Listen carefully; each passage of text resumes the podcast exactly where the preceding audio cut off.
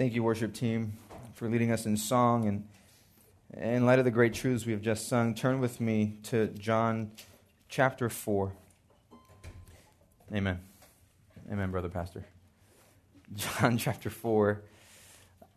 A larger portion of scripture for us this morning, but I think in a, in a bit here we'll understand how all of this fits together.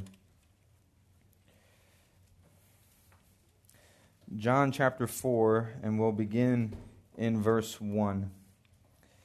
And we'll go all the way through to verse 42. The Word of God reads Now, when Jesus learned that the Pharisees had heard that Jesus was making and baptizing more disciples than John, although Jesus himself did not baptize, but only his disciples, he left Judea and departed again for Galilee. And he had to pass through Samaria. So he came to a town of Samaria called Sychar, near the field that Jacob had given to his son Joseph. Jacob's well was there. So Jesus, wearied as he was from his journey, was sitting beside the well. It was about the sixth hour. A woman from Samaria came to draw water. Jesus said to her, Give me a drink for his disciples had gone away into the city to buy food. The Samaritan woman said to him, How is it that you, a Jew, ask for a drink from me, a woman of Samaria? For Jews have no dealings with Samaritans. Jesus answered her, If you knew the gift of God and who it is that is saying to you, Give me a drink, you would have asked him, and he would have given you living water. The woman said to him, Sir, you have nothing to draw water with, and the well is deep. Where do you get that living water? Or are you greater than our father Jacob? He gave us the well and drank from it himself, as did his sons and his livestock. Jesus said to her, Everyone who drinks of this water will be thirsty again. But whoever drinks of the water that I will give, him will never be thirsty again. The water that I will give him will become in him a spring of water welling up to eternal life. The woman said to him, Sir, give me this water so that I will not be thirsty or have to come here to draw water.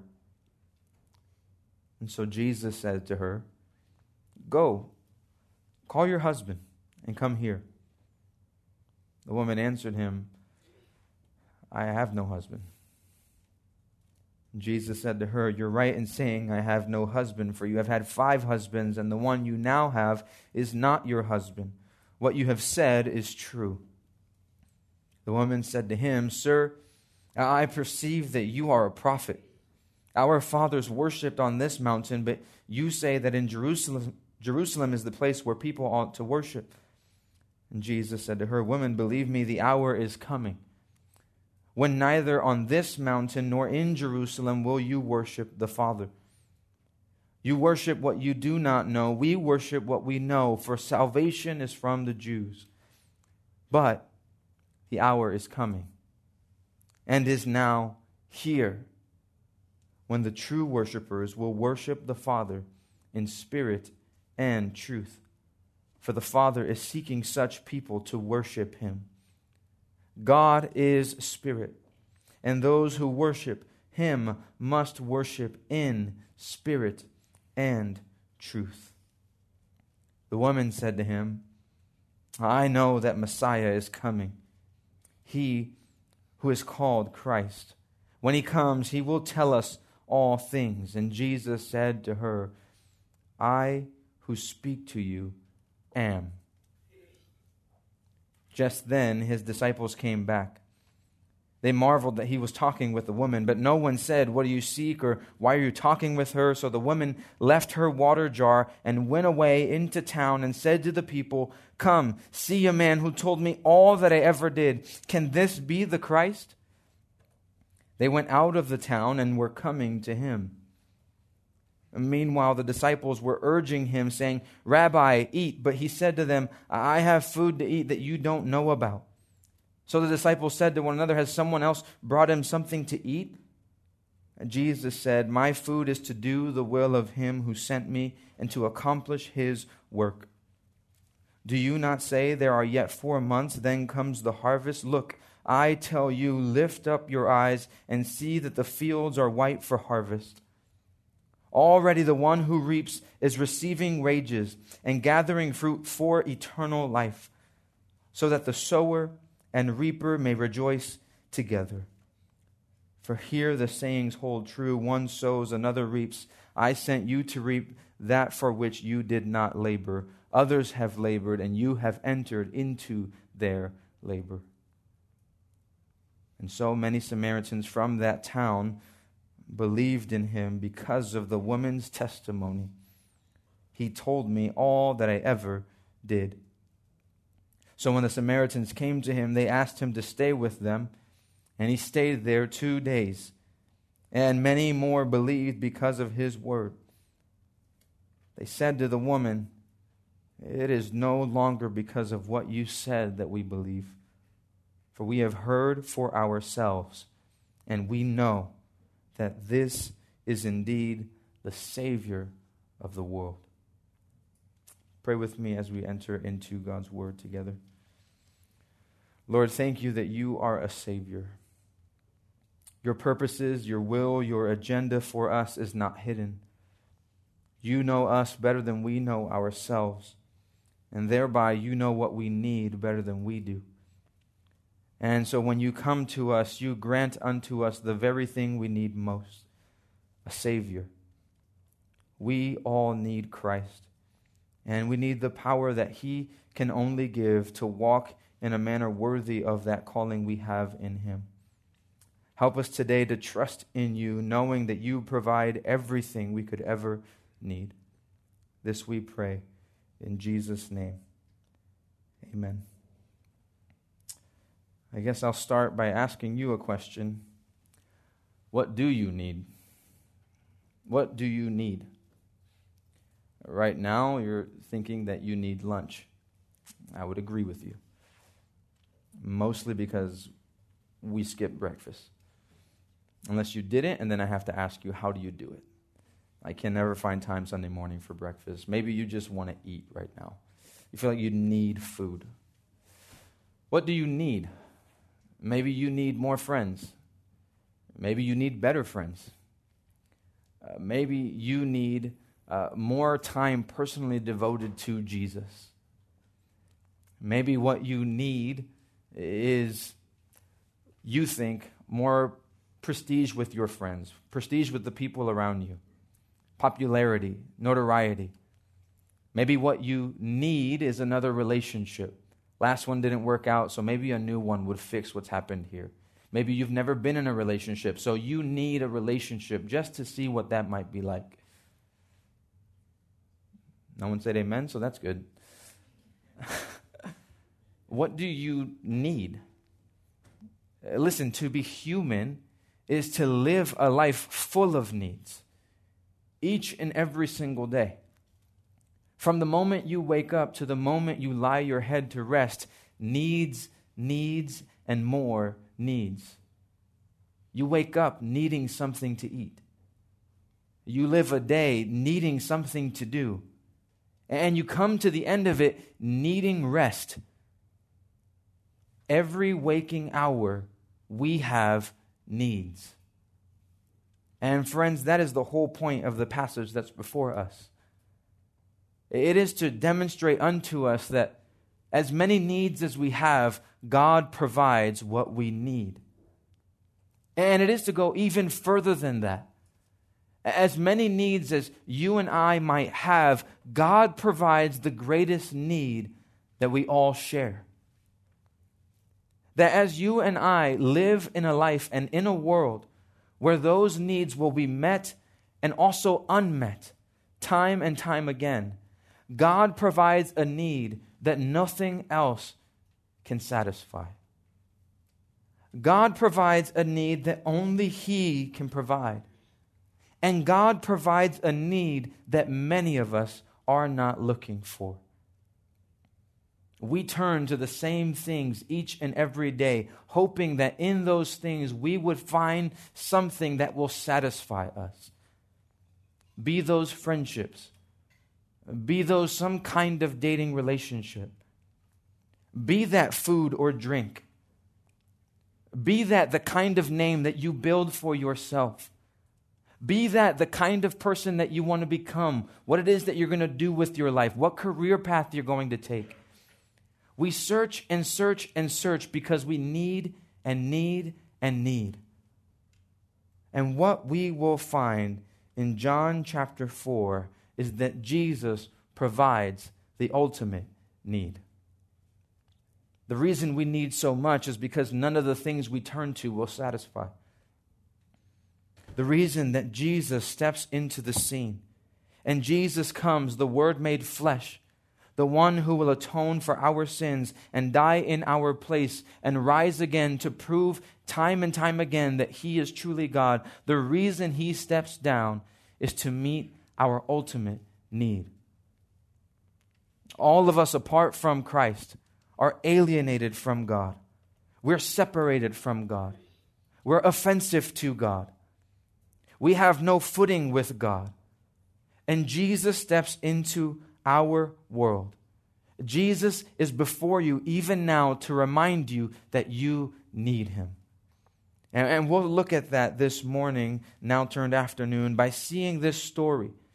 I know it was a lot of text that we just read. In fact, this is the longest conversation recorded in the Bible that Jesus ever has. It is with this woman at the well. But this long conversation has a very simple meaning for us. And it is to point us to Jesus as the Messiah, the Lord, the Savior, and the one who meets our needs. I want us to look at that by means of, of five key ways that this passage unfolds. The five ways that this passage uh, works itself out so that we would see that Jesus satisfies our ultimate need. That where none of us could make a way to be right with God, where none of us could ever satisfy ourselves with the things of this world, where none of us can ultimately find pleasure in the things we pursue or in the way that life shakes out for us, Jesus steps in to fill all of that void and more. Jesus is our greatest need because Jesus is the one that God sent to save us. Number one, I, I want you to see this in verses 1 through 6. Point one here a necessary exit. A necessary exit. Now, Jesus learned that the Pharisees had heard that Jesus was making and baptizing more disciples than John. And so he leaves Judea and he goes to Galilee. There's something fascinating about what Jesus does here. John has just told us, uh, by way of, let's say this, John the Baptist has made known to us by means of John the writer that the whole point of ministry is that Christ must increase and we must decrease. Great humility, isn't it? And yet, when John and Jesus seem to have this competition in ministry, Jesus is the one who picks up, takes his things, and leaves town. As a reminder to us, there is no one more humble than Jesus. He is the priority of ministry. He is the one that everyone needs, and yet he gathers his things and leaves town. It's hard to pinpoint exactly what motivates him. We see here it says that because the Pharisees learn of his ministry, he gets up to go. Now, I think in many ways it's that he doesn't want to have this competition with John. That's not what their ministries are for.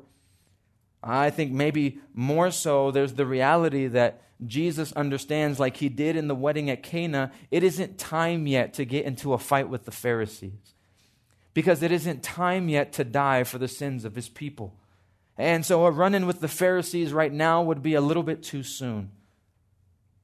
There is a third reason, and I believe verse 4 tells us what it is. This necessary exit is that he had to pass through Samaria. There was a necessary exit from Jesus in Judea and now departing for Galilee, and it's because he must go through Samaria. And that has nothing to do with the way that roads worked back then. In fact, any Jew trying to get to Galilee, trying to get to, uh, trying to get to Galilee, would in fact avoid Samaria.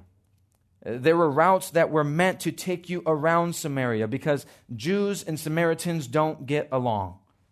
They aren't supposed to like each other, uh, not in this day and age. But Jesus has to pass through there. And it's not because of the road. I think it's because there's a divine appointment between him and a woman at the well in Samaria. This necessary exit, it teaches us something about the heart of Jesus and how he works. You might not be expecting him, but Jesus will always come to those who belong to him. I have no reason for knowing why it is that you sit here day in and day out. But I do have reason to understand, and this passage reminds me that every time you sit here to hear about Jesus, it is Jesus who is coming after you. This woman at the well, who you will see very soon here, has been disregarded by society, is disliked by everybody, is sitting at a well at high noon, the hottest part of the day, the most isolated place in town, she there all by herself, wondering, what is my life to be and who will ever love me? Jesus is going to Samaria because she belongs to him. Friend, I don't know your life, but I know this much. Jesus presents himself to you because he's the kind of Savior who seeks his own. It's a beautiful part of Jesus' ministry here. He leaves Judea and heads through Samaria into this town called Sychar because he must meet with this woman. We note something else here this necessary exit from town tells us something about Jesus that will make this passage all the more meaningful to us. Jacob's well is in this town. So Jesus, wearied as he was from his journey, went and sat beside the well. It was about the sixth hour. I don't know if you noticed it, but Jesus is like us. It takes energy to do what Jesus did. He was a tired man. And he sits by this well because he was a thirsty man. He is the kind of person that sympathizes with what it is to be human. Jesus wasn't some kind of superman who didn't know what it was like to live in life and to be tired and to be thirsty. And yet, here he is with a great need himself, physically speaking. And that will not deter him from giving this woman what she spiritually needs the spiritual always outrides the physical. And so, this necessary exit from town, this tired and weary Jesus, sitting up by a well, he's there on purpose. And it leads us, secondly, here to a necessary encounter. A necessary encounter beginning in verse 7. This encounter begins with this woman from Samaria who's come to draw water from the well, and Jesus tells her, Could you please give me a drink? It's evident that Jesus is by himself. Verse 8 says his disciples had gone into town to buy food. Those dudes were hungry all the time. Wouldn't you be if you saw Jesus like turning bread into sandwiches? Like you'd be looking for food all the time too. So they go into town and they're looking for an In-N-Out, and they're going to bring back some double doubles, uh, whatever that looked like in ancient Near East, uh, shawarma. And now Jesus is by himself at this well. And up to him comes this Samaritan woman prepared to do what she probably has done every day for a long time just get some water. And she says, How is it that you're asking for a drink from me? There's a a sense here where this woman understands, and maybe she thinks Jesus doesn't understand, but she does, that there are several barriers keeping Jesus from having anything to do with her. Number one, Jesus is a Jew, and she is a Samaritan. These two people groups do not like each other. The Samaritans could be thought of uh, as half brothers to the Jews. Uh, they once too were part of Israel. They had been conquered by the Assyrians. Uh, their people had been forced out, foreigners brought in. There was a lot of intermingling, and now they're looked at as lesser than the rest of the Jews. And because of that, a lot of strife between these people groups. And because of that, this woman understands Jesus, you should have nothing to want to do with me. What's more, these were very different times. Not only was Jesus a Jew and she a Samaritan, but Jesus is a man and she is a woman. It would have been disrespectful and in many ways countercultural for them to even have a conversation here. In this time, it was actually even out of place for a husband and a wife to have a conversation in public. So think about a Samaritan woman with the history she has stepping up to this well, and Jesus starts talking to her. He shouldn't be doing that. But when Jesus is set on saving someone, there is nothing that will get in the way of what he must do. There is no racial barrier. There is no barrier of gender here either. Jesus has come to save this, uh, this Samaritan woman, and nothing will get in the way. This is a necessary encounter. Jesus answers her, If you knew the gift of God and who it is that is saying to you, Give me a drink, you would have asked, and he would have given you living, living water. And the woman is shocked by this. She does not understand what he's trying to communicate.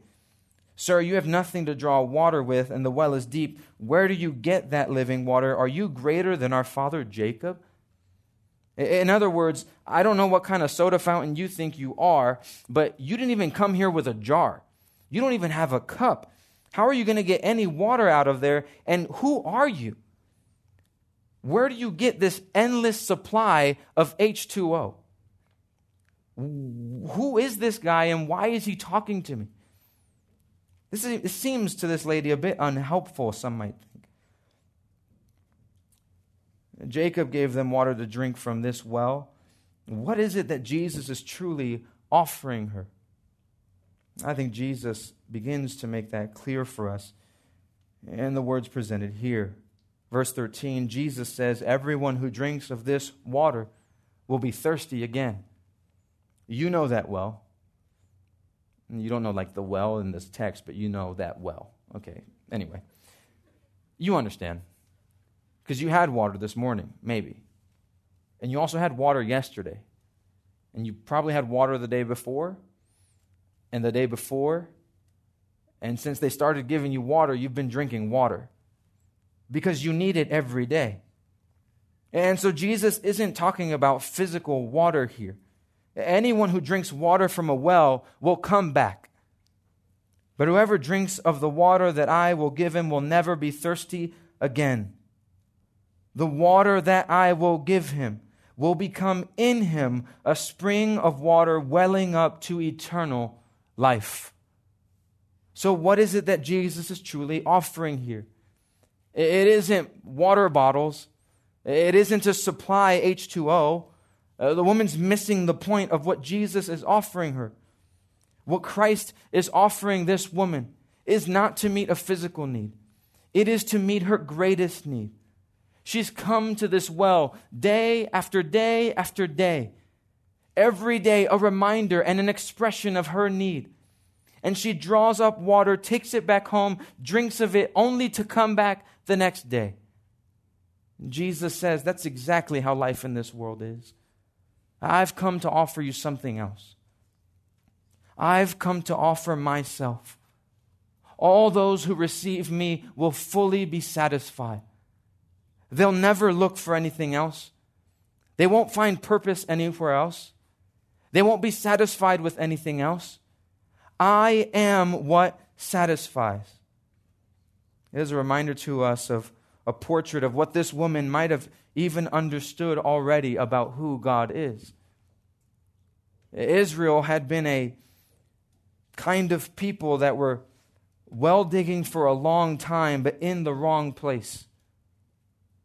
Jeremiah 2:13 My people have committed two evils. They've forsaken me, the fountain of living waters, and hewed out cisterns for themselves, broken cisterns that can hold no water. Friend, the neediness of this woman is not isolated to her. She reminds us of ourselves. She should remind me of me. And she should remind you of you. And each of us, just like Israel did, we are very much the same. We have rejected God, offended God, disobeyed God, and we've tried to find what God offers in Himself in other things. Question for you Are you satisfied in any of that? I would presume not. Food and water, you go back to it every day. Friends come and go. You get tired of them, they disappoint you. You get rid of them, you make new ones. Relationships, not quite ever working out the way you expected. Career paths, they change over time. Life in all of its intricacies is made out to be so that you will never be satisfied in it. God's gifts are good, but they are not God. And all those things are wonderful, but they will never satisfy. What Jesus is offering this woman, broken and sinful as she is, is to turn to Him and find in Him what only He can supply. So you want peace in your life. You want joy in your life. You want to be satisfied in life to the point that no matter what might happen to you, you always carry yourself in a way that can hold your head high, knowing that God's got your back. Believe in His Son. The kind of water that Jesus provides, it wells up to eternal life. Friends, that is the kind of life that is so different to what you experience in the present. It is about what is to come. It is also about the way you can live today. When Jesus resides in you, you have eternal life, an eternal perspective, a God centeredness. Jesus is a priority. And so, no matter what might happen around in life, your life is fixed on Him. Those who recognize what Jesus offers here cry out with this woman, Sir, Give me this water so that I will not be thirsty or have to come here to draw water again. We all need this necessary encounter. We all need to come face to face with who Jesus is and what he offers. And when we do, thirdly, we need a necessary encouragement. A necessary encouragement. Look in verse 16 uh, we get uh, kind of weird here. We're talking about water, and Jesus seemingly and kind of randomly just says, Well, go call your husband and come here. That might seem really random to us. However, in some ways, the question is twofold. One, it would have made their encounter a lot more normal. If the husband's around, no problem. Number two, Jesus is God. Jesus already knows this woman has no husband. So he's actually poking at a very sensitive nerve here. Go call your husband and come here. Friends, this is a reality for any of us who come to encounter Jesus. When we do, all of our lives will be exposed before him. You remember that in John 3 we read this. Light exposes darkness. This woman comes face to face with Jesus, and her life is all out there in the open. Notice she doesn't offer it up, Jesus already knows it. Here's the challenge for us when it comes to sin and struggles and difficulties and challenges, you might not want to tell God, but newsflash, God already knows to keep your sin to yourself, to hide in your shame, to wallow in self pity. What good has it done for you? And what news is it to God when you bring it to Him? Friend, when you bring your sin before Him, it isn't some kind of headline, like if God never knew that before. It isn't some kind of newsflash as if you're giving to God some information He didn't have before He came in contact with you. God made you. Before the foundations of the earth, God knew who you were. God fashioned you in His likeness. And so as you live, He already knows you. He knows what you do. He knows what you think. He knows what you say. To keep those things to yourself is a detriment to your soul. Go call your husband and come here. I already know you. She responds, I have no husband. And Jesus answers with what looks like a roast, but it's not. You're right in saying, I have no husband. You have five husbands. And the one that now is that, that you have now is not your husband. What you said is true. That's an important point for all of us to recognize. Jesus knew this woman far better than she might have thought. It's also, side note, a very important on what marriage is. Notice that she's had five husbands, not good news, and we don't know the reason for why she's gone through so many. In many ways, this would have been understood to be very immoral, and this woman is understood to be very sinful. We don't know if some of these husbands have died, they've divorced her. We have no news on the backstory. We do know this she's with someone now, and it's not her husband. Uh, marriage is something where two people are committed to one another. Uh, living with each other is not marriage. And Jesus actually makes that very clear to this woman here. So she is found out. Sir, I, perce- I perceive you are a prophet. She recognizes this guy is different. And you might think she's changing the conversation, but I don't think she is. Verse 20 Our fathers worshiped here on this mountain, and you say to worship in Jerusalem. And Jesus says, Woman, believe me, believe me whether on this mountain or in Jerusalem, uh, you need to worship the Father. You worship what you know, we worship what we know. Salvation is from the Jew, but the hour is coming and is now here when true worshipers will worship the Father in spirit and truth. Here's what's happening she sees her sin for what it is. Jesus exposes that to her. And in doing so, she goes, like any one of us would, Well, what do I do? i am sure I need to confess this to someone and do something about it. So, where do I go to worship? Where do I go to bring this before God? Maybe I need to go to the mountain of the Samaritans, or maybe I need to go to Jerusalem. I don't know what to do. And Jesus says, Jerusalem is good, but I've got something better. What if God came to you? What if God revealed himself? What if you worship not based on a place, but you worship based on a person? What if you worshiped in spirit and in truth? What if you worshiped because you were face to face with your Savior? This woman found what she didn't even realize she needed. In the face of Christ, her sins were exposed, but also they were forgiven.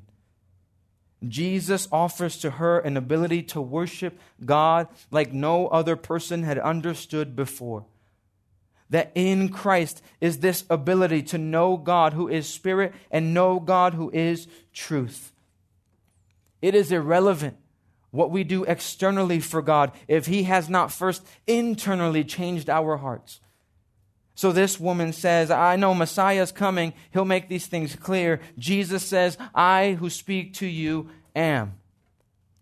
Now, I'm purposefully leaving the he out of there, though it's in your Bible. I who speak to you am. Because in this, Jesus is communicating, I am God. The one you're talking to is the one you're thinking about. Her sins can be forgiven, her shame removed because she's face to face with the Savior. Quickly, here, number four, this leads to a necessary exhortation. The disciples come back and Jesus says, I'm not hungry. And they go, Well, man, someone must have brought him Chick fil A or something. I don't know how they got to him first. How'd they even know he was hungry? They're so lost. It's like a clown show. And Jesus is reminding them uh, this exhortation, verses 27 to 38, uh, very quickly here. It is in many ways Jesus chastising these men for not recognizing that Jesus came to do something much more than just eat with them. Verse 34 My food is to do the will of him who sent me and to accomplish his work. I Jesus, the God man, the one who begins this scene tired and thirsty and even hungry, apparently, puts all of that aside because that's not the priority. As tired and hungry and thirsty as he might be, that does not get in the way of doing what he must do. My food, what satisfies me, what keeps me going, what sustains me, what moves me, what motivates me, is to do the will of Him who sent me and to accomplish His work.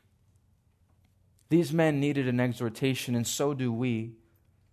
The thing that motivates us the most is to do the will of God. And the will of God is that all those who are sinners would turn to Him and believe in Him and would follow His Son. Jesus might have gone to town hungry and thirsty and tired. None of those needs were met. But the greatest thing was accomplished. This woman went back into town. She came to the well with a jar. She goes back having forgotten it because something much more important has happened. The will of God has been accomplished. She found everlasting water, eternal life. This leads us, fifthly, to a necessary ending. Uh, the Samaritans from that town believed in him because of the woman's testimony. He told me all that I ever did. So when the Samaritans came to him, they asked him to stay with them, and he stayed there two days. And many more believed because of his word. And they say to the woman, It's no longer because of what you said that we believe, for we've heard for ourselves, and we know that this indeed is the Savior of the world. This woman does what any Christian would do. As soon as she's saved, she tells other people how they can be saved. You want a measure of your Christianity? You want a measure of your faith in Christ? Who do you tell about him? Is it hard work to get you up in the morning to tell someone about Jesus? Is it difficult to get you to move into the town and to tell others of the salvation that's come to you? Saved people save people. That's what we see in the life of this woman. She comes to know Jesus and she recognizes without anyone telling her, others must know him too. Come and see a man who knows me and knows you. But like every good testimony, I want you to notice something important about what happens here. She does her part. The people come out to meet Jesus. And verse 42 is vital. It's no longer because of what you said that we believe, for we have heard for ourselves, and we know that this indeed is the Savior of the world. Friends, when you go with the message of God's grace, when you go to tell others of the salvation and the eternal life only offered in the fountain that is Jesus, let them come running back to Him. If they believe anything at all, let it not simply be that you have a really great story. We all have a story. All of our testimony, it, it all matters. I get that. But at some point, everyone must come face to face with Jesus. Your story matters. But it matters much more that your story points people back to Christ and that when they look to him, they would see and no longer believe because you have to tell them, but because they experience him in their own way, recognizing that the one they're beholding, the one they've heard of, the one they're face to face with is the Savior of the world. What a perfect ending to this story. Jesus came to save this woman at the well. And it ends with a recognition and an understanding that he is also the Savior of the world. What John the Baptist has testified about him is true, and we see its power bearing itself out. My question is do you know this to be true for you? He is the only Savior offered to you from heaven. No one else will satisfy, and no one else will save. This is God's promise that all who believe in His name will have eternal life. And whoever does not obey the Son shall not see life, but the wrath of God will remain on him. The story of the woman at this well is a reminder to all of us that what has happened to her can happen to you that Jesus came to save not just religious people like Nicodemus, but messed up people like this woman at the well. So you're human, perfect, then you need Jesus. So you sin by being self righteous, or you sin by doing all kinds of things that really are shameful and disgusting before God's eyes. Perfect. Then you need Jesus. No one is good enough and no one is bad enough. Jesus has come to save all. Would you turn and trust in him and receive eternal life? Let me pray for us. Father, we thank you for your word and your truth. Thank you for this opportunity yet again to hear from it, to see Christ as he is, to see his power as he saves I pray that if anyone in this room has not come to saving faith in Christ, that they would trust in him. Everything else in this world will fall short of satisfying them. But Jesus never will. He will bring us safely home as we seek to trust in him and walk in the new life that he gives us. Thank you for your Son. Thank you for your grace. We pray these things in Jesus' name. Amen.